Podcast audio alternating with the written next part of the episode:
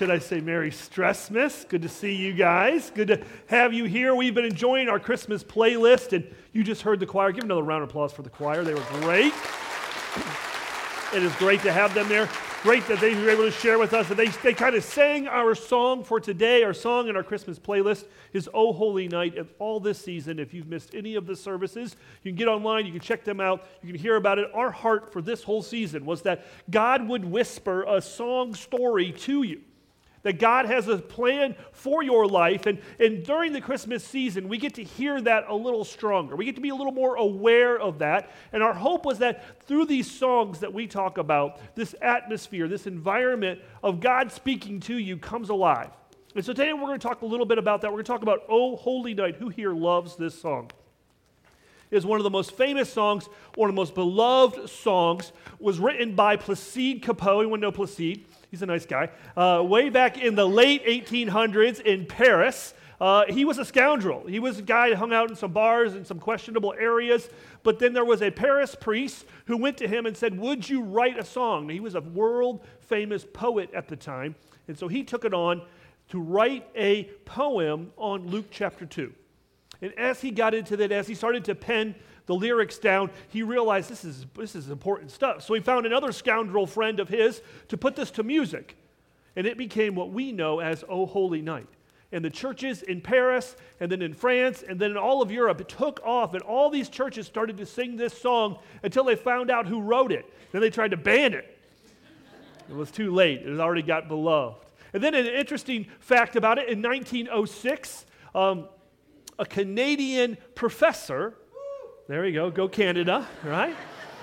A Canadian professor in his garage invented what would become the very first A M uh, signal to be sent out. And he did it on Christmas Eve, and he read Luke chapter two, and then he played on his violin, O Holy Night. So O Holy Night was the very first song ever played on A M radio. We just sang it. O Holy Night. Now, a little personal story. This is my mom's favorite song. Where's my mom? She's here today. There you go. I'll embarrass her. I'm allowed to do that. Yeah, give my mom a round of applause. She deserves one. She raised me, so she deserves something. And uh, she, this is her favorite song, and she tells the story that her church, they they planned a caroling time where they would go door to door, and they would start singing songs. And she said, even though this one was hard to sing, it was caroling, it was her favorite. We're definitely going to do that, along with Rudolph and Jingle Bells and the rest of them. And when they got to the first, the first place, they got there, and they started to sing the song, and it was just beautiful. And then all of a sudden, they came to the part that you know it, the fall on your knees, and wouldn't you know it, my dad, fall on your knees. And she said, man, it ruined my song for the rest of our time, because all I could picture is, is your dad there on the floor uh, falling on his knees. This song speaks to us, right? Now, there's one particular phrase in this song that really, I think, captures me, and this is what I want to talk about. I want you to, to, to focus in on just one phrase and hear a little bit of truth that comes through this song. Because I think if we hear these lyrics, maybe read these lyrics, maybe kind of focus on these lyrics a little more, we live them. We know that these are true. This is what they are. Can we put those words out? It says this: a thrill of hope. A weary world rejoices, for yonder breaks a new and glorious morn. Now, the one words, the, the, the two words that jump off the screen to me are weary world. Who here has ever had a weary Christmas? Merry Stressmas, maybe, right? We've been there. We just saw the twelve days of stressful Christmas. We know that Christmas doesn't always bring the joy and the peace. Sometimes it is overwhelming how terrible and stressful Christmas can be. Do you know that ninety percent of Americans say that they are stressed out at the Christmas season? And probably the ten percent lie about it. About sixty percent of Ameri- Americans would say that they would skip Christmas, just cancel Christmas in their family if they had the choice, because of the financial pressures. In fact, we're going to do a little bit of fun. I did a little bit of research. So I'm going to need, I need everyone who is a millennial to stand. Okay, go ahead, go ahead. If you're millennials, be proud, millennials, all right? And everyone who is part of the Gen Xers, go ahead and stand. If you are a Gen Xer, stand up, millennials. Gen Xers, if you are Gen Xers, all right? And if you are a baby boomer, stand. And you don't know where you fit, just stand. okay, and then join one of those groups, okay? So so he, here we are. So the the the baby boomers, how you guys doing? I've researched I've researched it. Here's your number one stress for Christmas. And after I say this, you can sit down, okay? Is you're worried about the health concerns of Christmas. That's what they said. The, the baby boomers are more worried about the health. That means all those all those cookies that you eat, all the times the pastor makes you stand up in the middle of the service, right? Go ahead and have a seat. Go ahead and have a seat, baby boomers. Now, now Gen Xers, Gen Xers, you guys are the ones that are worried most about the finances, because you got all those gifts to buy, all the all the presents you got to buy for your boss and everyone you work with. So Gen Xers, go ahead and see. Millennials, they say that you're most worried about time, most worried about fitting everything in, finding the time. Go ahead and have a seat, guys. So everyone feel stressed yet? Anyone feel stressed yet? Let me tell you the most stressful experience of my Christmas every year. And this is when we got to watch the most stressful Christmas show around. Every time I watch this show, it stresses me out. I can't take it. I have to go lay down. It freaks me out because this, this show is so, so unbelievable. It just gets on my nerves. I, my heart rate rises. And this, sh- this, is, this is what it is, okay? This, this, is, this is the show. It's called Curious George. They let that monkey do whatever he wants. It stresses me out. That monkey does things I'm not allowed to do. Where's your stress level at Christmas? A weary world. We know this. We feel this. Some of you are hiding behind the Christmas smile today. Some of you don't feel the joy and the peace and the happiness and the hope that's supposed to come at Christmas time. And it becomes weary. It becomes stressful. I, I know to you today, I'd like to, I'd like to give you a word of hope. I'd like to give you a word of, of how you might break through the stress of what happens. And the only way that I can figure out how to kind of set the stage for this is to, is to go into Scripture and to find probably the Old Testament person who was the most stressed out, and that was the person of Jeremiah. Now, Jeremiah lived in a time where the temple and the city of Jerusalem was being destroyed and captured. And he sat there telling people to stay close to God and return to God and to be close to the God that they served. And yet, everywhere they turned, they went away from him and they faced being attacked, overrun, and taken over. And as, as the temple is taken over, as the temple is leveled, as Jerusalem is occupied by foreign troops and foreign soldiers, and in just a few days, weeks, all the people in Jerusalem are going to be forced to leave their homeland and exiled. And as he's seen all of this unfold, this is his prayer. It's in Lamentations chapter three, and this is what he says. He says, "So I say, my splendor is gone, and all that I hoped for from the Lord. I remember my affliction and my wandering, the bitterness and the gall. I remember then, and my soul is downcast within me. Yet, this I call to mind, and therefore I have hope. Because of the Lord's great love, we are not consumed, for his compassions never fail.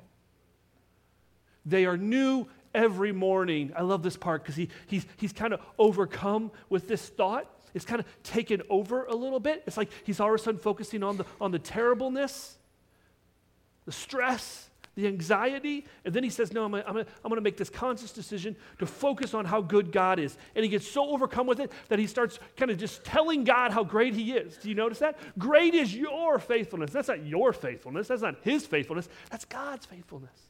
In the midst of his crying out, in the midst of his saying, oh man, life is terrible, he says, but I have hope. And then as he starts to think about how great that is, he says, you know what? You are my hope. You, God, I know things around me are falling apart, but you are my hope. Great is your faithfulness. Keep going. Keep going. I say to myself, the Lord is my portion. Therefore, I will wait for him. The Lord is good to those whose hope is in him, to the one who seeks him. It is good to wait quietly for the salvation of the Lord. Now, some of you are saying, sounds great. Sign me up. How do I get there? How do I find that? Well, if we go back to our phrase here, we, we see that this idea that this scoundrel wrote back in the early eighteen hundreds, he kind of caught a hold of what this truth is. Because there's the weary world in the middle, but it's kind of like this Christmas sandwich. You see what's, what's sandwiching the weary world? Is this idea of a thrill of hope, and yonder breaks a new and glorious morn. You see, way back on that first Christmas, and let me tell you, that first Christmas was full of stress. How do I know that? Because there was a baby being born, and there was no doctor. And if Joseph's got to deliver that baby, if I was Joseph, I would feel a little stressed. And it's in a stable. There's a great video out there from Saturday Night Live, and the, the best line is it that all these people show up at the Christmas time, and, and Mary just had the baby, and she doesn't want any visitors. And she says, every people are showing up, and I look like hot hummus. You know the stress that comes with it. They're away from their home. They have no place to stay. They're in a place that's foreign to them, even though it's their hometown. They're from Nazareth, and we know that Nazareth was not a good place to be from. And just in a few months, the king is going to get jealous and try to kill their baby. Don't tell me it's not stressful Christmas. But here's the idea. Here's the hope, guys, is, is today may be stressful, but when Jesus shows up, tomorrow can be totally different. Because tomorrow with Jesus is a new and glorious morn. It can happen today for you. Take that conscious effort, focus on Jesus, tell him how great he is, accept him into your life, accept him into the process of what Christmas is. Let him enter into your mess, let him enter into your stress, let him enter into your weariness, because great is his faithfulness, and his love endures forever. I heard just from our pastor in the Middle East, and he shared about someone who was part of this um, dominant culture.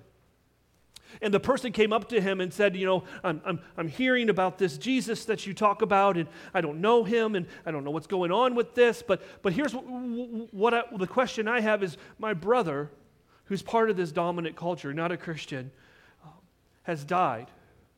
So where is he? And the good pastor is not going to say what the reality is. He says, I don't know. Maybe you need to ask God about that. So he did. This person who doesn't believe in Jesus at all asks Jesus to show him where his brother is. And that very night he has a dream. He has a dream of his brother reaching from the darkness, saying, please, please choose light. Don't join me here. That morning, he calls our pastor and says, I want to join the light. What do I need to do? I want this to be a new and glorious morn. How about you?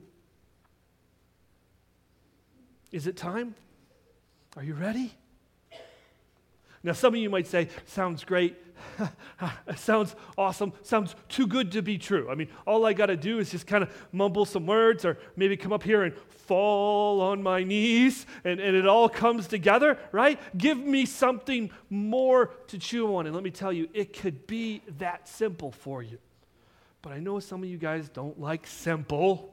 So let me give you some complex things to, to chew on, okay? Let me give you some harder things to chew on, because we, as humans, like to say that we've got it all figured out, that we like to know the answer, and sometimes the childness in us is beat down, and we think we're smarter than ourselves, and we need to have it all figured out. So I got, I got for, for all you people who are smarter than what you think you are, I got something for you, okay? For all you that are ready, just hang on. All you you could check out for the rest of the message. You could sleep. Some of you probably need to sleep. All right, you ready? Because here's the heart.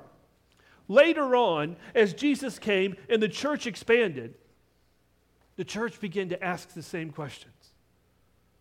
Is it really that easy? How do I find hope? And there's this great book later, after Jesus is gone. We don't know who wrote the book, but it was a great pastor. He's writing to kind of Jews that have converted into Christianity. And in the middle of that, he talks about this idea of hope. This is from uh, Hebrews chapter ten.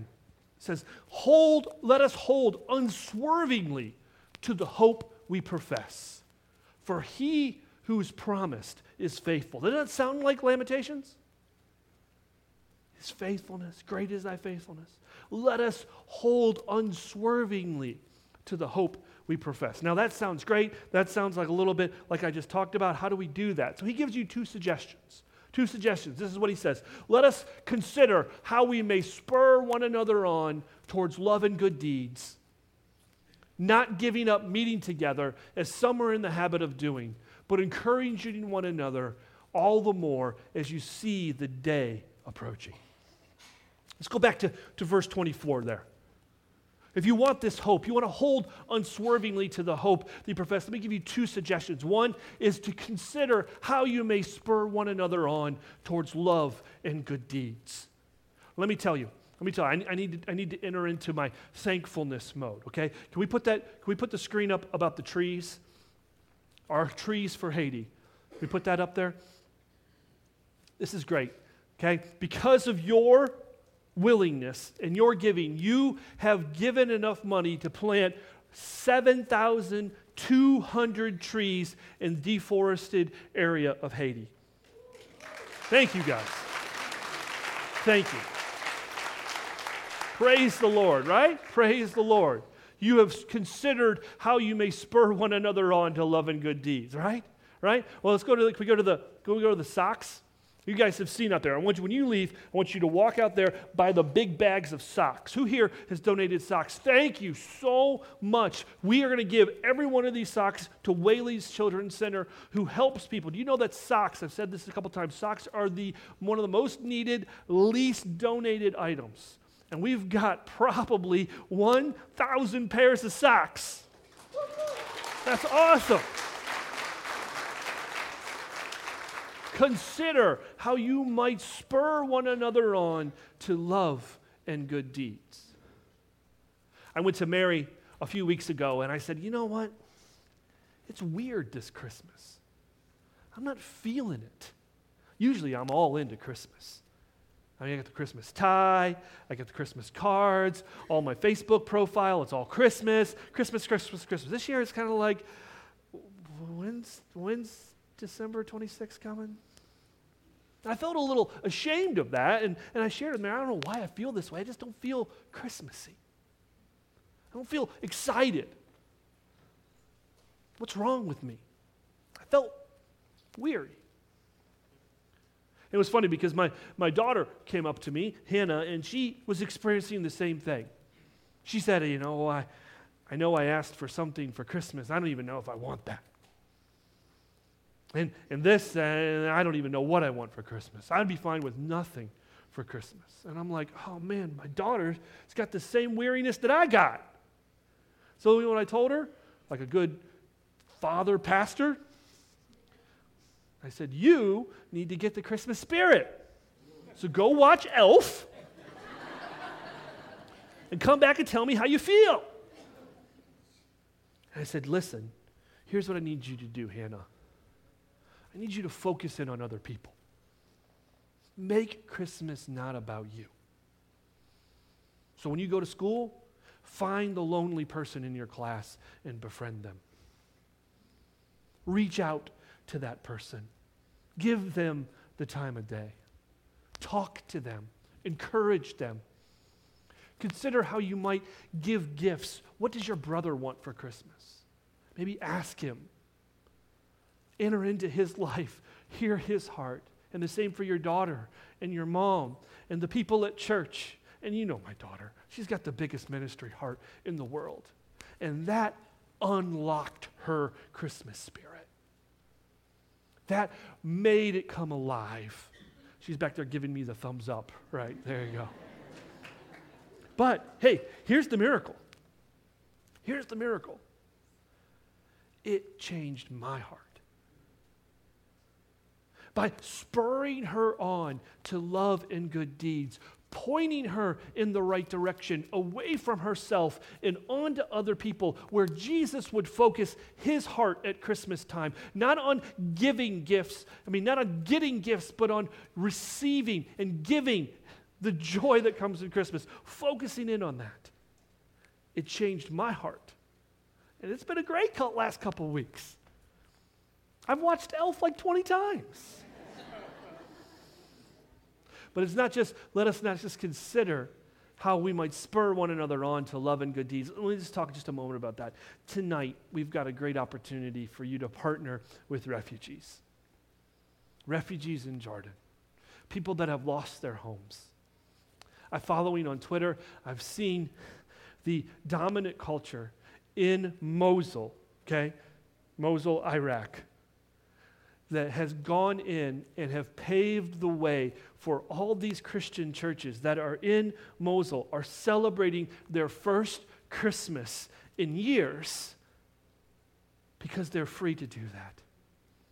Those people that we're serving, these refugees, are people from this area that are not in their homes, that can't go back yet. They don't have the funds. They're foreigners in another land. They don't have resources. And yet our church, the church that we partner with, says Jesus would love you regardless of whether you're Christian, whether you're Jewish, whether you're Muslim, no matter what you are, we want to love you.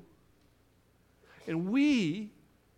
this lowly church, this cool church in Davison says, we want to help you. So tonight, you can help. Consider how you might spur one another on to love and good deeds. Second point, don't get into the habit of not meeting together with each other. I know some of you think you can do life, even life with Jesus, without a church, but let me tell you, it was never designed that way. You might say there's problems in the church. You might say there's problems in this church, and I would say yes. Why? Because it's full of people, and people with problems. And guess what? It has pastors. Pastors with problems, right? We all have problems, all right? So there always will be problems in the church. I don't know why Jesus did it, but this is the way he saves the world, is through the church. And so don't get in the habit of not meeting together. People, they say people come to church about one point nine times per month. And that's true. And I tell you, you, I know your lives are busy, but when you make time for church, a church that encourages you, a church that strengthens you and, and gives you the hope you need, it gives you the hope that you're craving at this moment in the middle of your weariness. Here's what I say. If you're not part of a church, we'd love to have you join here. But here's what I tell you to do. Join a church for six months. Don't just go for a week. Don't shop around. Pick one and give them six months. Give them six months of your time, and if it doesn't give you the hope that you're craving right now, you get to June and it's not doing anything for you, then you go find another one. But give your life to the church, and I guarantee you, when you give your life and you serve and you help and you encourage, that all comes back on you tenfold. Because that's the way we're wired. How do I know this? I didn't. I never said I would do this, but here we go. I'm going to do it anyway. I got some friends here in our church, and their names are Mindy and Tori Odom. They're sitting right there. I'm going to embarrass them. There they are. Okay. So um, two years ago, they came to our church. They've and they they realized that they needed to plug in. Okay. They didn't just need to show up at church. They needed to find a church home. And they came here, and they met us, and they said, we'll go to them anyway, even though they met Shane and Mary, right? They're going to do it anyway. And they joined us, and they started to be part of a small group, and they started to come every week, and they brought their kids every week, and they showed up here, and they made sacrifices, and they gave financially, and they gave all into the church. And then Mindy's singing up here, Tori's leading Serve Our City programs, and let me tell you, you talk to them, and you can say, their life has changed. Not because of this church, but because Jesus showed up in this church for them. Last week, I had an individual. He's not here today. He was sitting right over there. And that that the night before, Saturday night before, he got into the most the most terrible fight with his wife. Last year, he wasn't coming to church. Last year, he couldn't care about church. But this year, he's sitting right there. He gets in this big, big fight with his wife. He gets up and leaves for the night. His wife freaks out. He freaks out. He comes here, he comes here for the morning. Sits right in that pew. I can see it on his face. I go and I greet him, and he's he's fighting back tears, and I'm talking to him. I said, "What's up, man?" He's like, "Man, it was a rough night. Here's what happened. Laid it all out for me." I said, "Man, I'm sorry. I'm here for you. Can I pray with you? Want to join the marriage class? You know, what do I say?" I said, "I'll like, make God speak to you." After the service, after the service, he found me out there and he said, "You know what? I borrowed all of Pastor Glenn's sermon to send to my wife as an apology." I just quoted him the whole time, and it worked. She forgave me, and we're back together.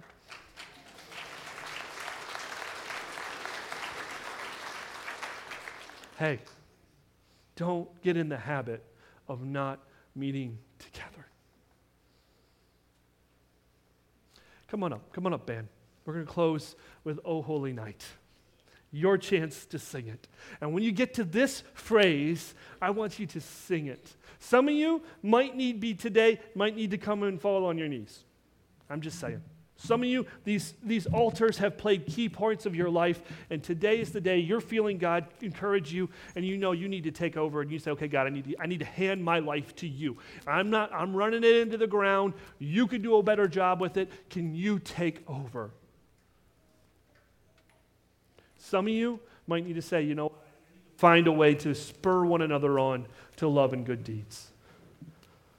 Some of you need to say, you know what, Pastor Shane, you're right. The reason I don't go to churches is because I've been hurt by churches. I don't find Jesus in churches. Let me tell you, Jesus shows up here often. Jesus could show up here for you. Today could be the day. Today could be your new and glorious morn. Heavenly Father, at this moment, we pray that you would invade our time, that you would encourage us and strengthen us. That yes, the nights are full of stress. The nights are full of weariness. I pray for the individual who's bold enough to say, "Yes, God, I need you, Jesus," that this could be their new and glorious morn. So come in only your power. And as we sing this song, let it be a prayer to you. We thank you for that holy night where you joined us, where you were God with us, Emmanuel, to save us, to set us free, to give us life and a purpose. We look to you. In Jesus' name.